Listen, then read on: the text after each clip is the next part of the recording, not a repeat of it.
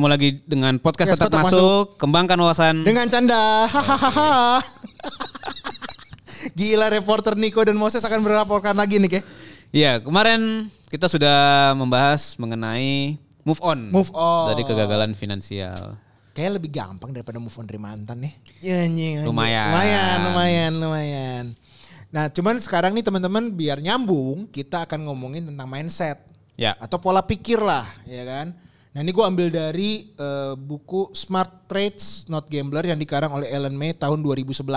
Nah, gila ya, makin banyak gue baca buku ya. Revo resolusi 2024 apa gimana nih bang? Eh, emang gue sebenarnya suka sih. Suka sama bukunya Pak Alan May-nya Suka nih. buka bukunya dong. bukunya dong Nick. Enggak karena dia juga dikata pengantarnya profesor gue waktu S2 Nick. Oh, yang oke. ngebuat Prof. Roy, Roy Sample. Nah, makanya gue baca buku ini dan kita akan ngomongin tentang mindset yang benar, memberi pengaruh luar biasa di bagi alam bawah sadar seorang trader. Jadi kalau lo ya ibaratnya ini trader ini kan tentang orang yang jual beli saham, ya Ya. kan? Atau enggak dia berinvestasi terus dia- kemudian dalam jangka waktu berapa dia akan jual. Ya. Nah, nah ini akan mempengaruhi mindsetnya ini akan mempengaruhi alam bawah sadarnya atau tanpa dia sadari lah ya. Gitu. Ya, jadi ini berlakunya untuk trader ya. Mungkin sebelum kita lanjut ada dua jenis orang dalam investasi. Betul. Ada yang namanya trader, ada yang namanya investor Betul. gitu. Nah, kalau trader yang kita mau bahas ini adalah orang yang memang punya time frame yang cukup pendek di dalam istilahnya jual beli saham. Ya, mungkin Dibandingkan dibandingkan investor. investor gitu. Jadi kalau investor itu ibaratnya kayak Warren Buffett, Lo Hmm. Keng Hong yang ya gue invest sekarang nanti gue pikir-pikir jual lagi paling 10 tahun lagi, lima tahun lagi lah gitu. Lebih dia, panjang lah. Iya, dia naik turun juga nggak masalah. Tapi kalau trader ini yang mungkin lebih pendek time frame-nya, yang ini yang kita akan bahas. Oke, jadi kalau kita ngomongin tentang seorang personal profesional trading, trader sorry, itu harus mempunyai yang kita akan bahas target nih. Ya, Jadi targetnya seorang traders itu harus spesifik dan dapat diukur. Oke. Nah, ini biasanya yang paling gampang gue jelasin adalah financial target.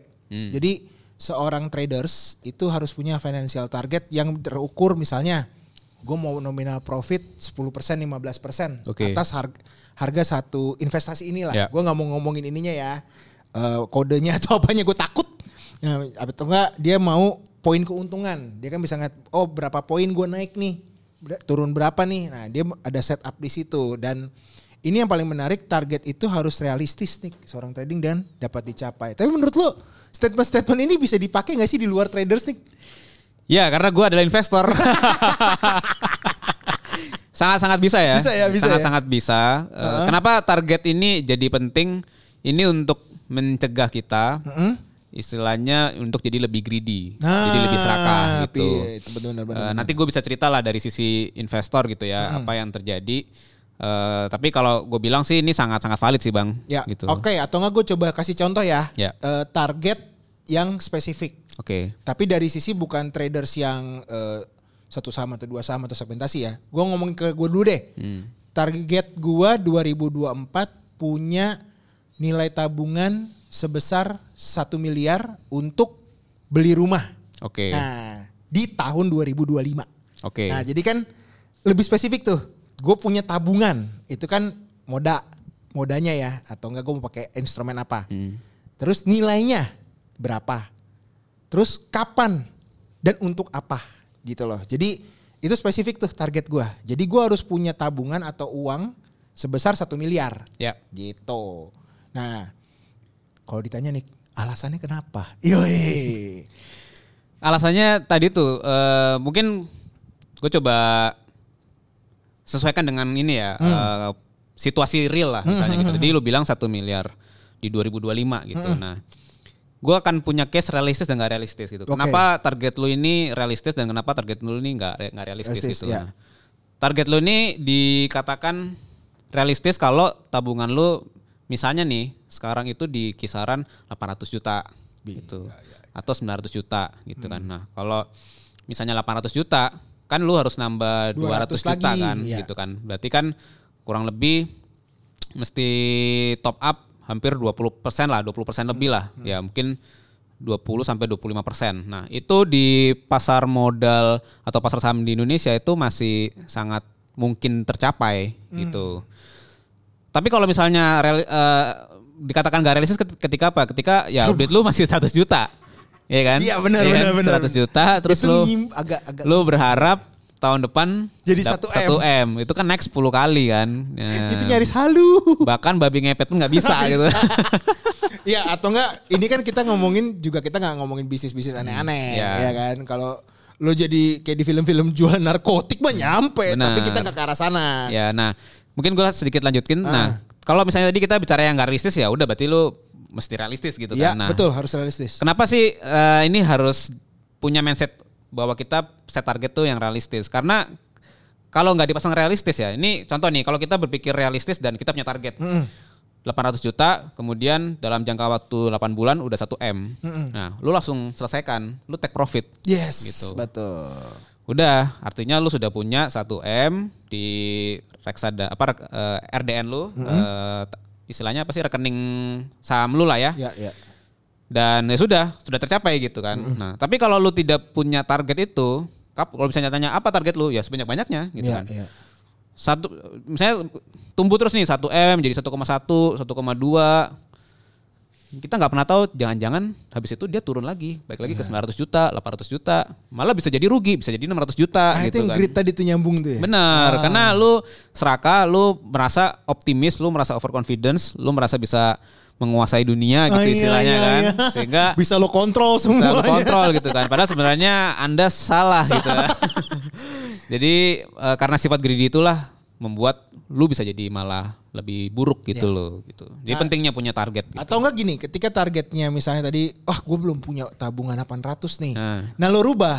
Contohnya gini, gua mau punya tabungan 24 juta Hmm. untuk biaya anak sekolah gua di tahun depan. Ya.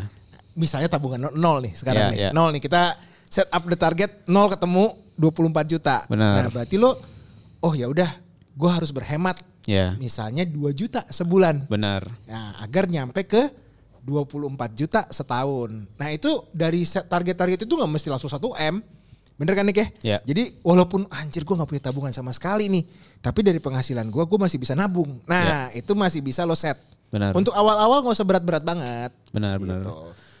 Itu sih pentingnya target ya teman-teman. Jadi mencegah kita untuk ceroboh eh, dan ujungnya sebenarnya kan kita berharap hidup kalau bisa tuh stabil ya gitu. Jangan Iya. terlalu happy banget habis itu nanti jadi sedih banget gitu. Ya Hmm. stabil aja ngikutin eh, plan yang udah kita buat. Sama kalau tadi nih ya, kata kuncinya nih ya, Hmm. kalau lo udah greed tentang sebuah nilai saham atau investasi ya, dan lo langsung mikir, wah lumayan nih buat foya-foya. Iya.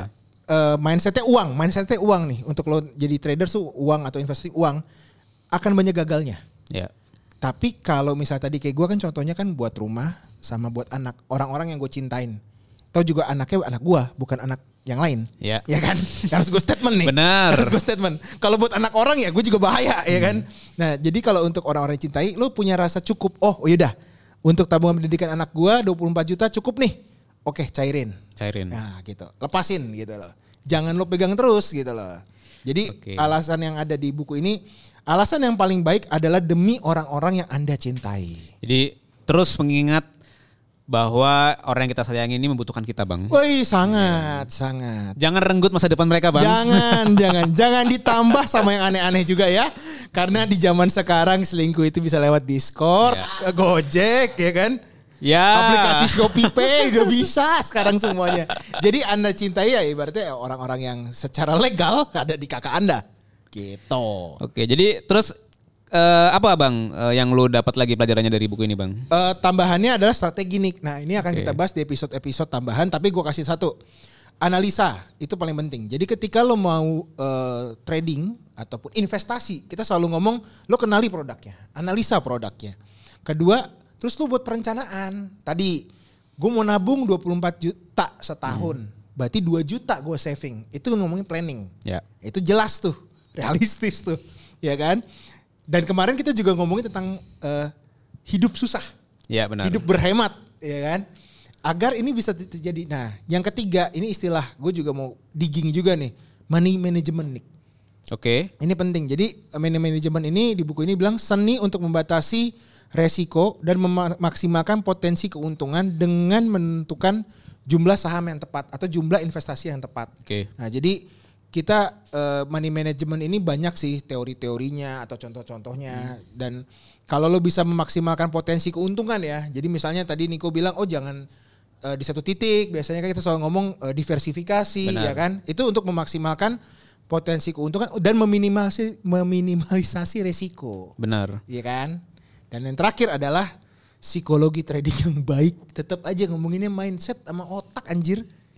Karena yang paling penting itu sih eh, jadi bicara investasi itu sebenarnya 70% adalah psikologi. Iya, Gitu. bener, valid ini. Karena pasar saham pun digerakkan oleh psikologi Psikologi market gitu. Dan kalau kita recap ya, target lo harus jelas tadi ya, Iya. realistis. Terus lo juga punya alasan yang jelas, Benar. kuat.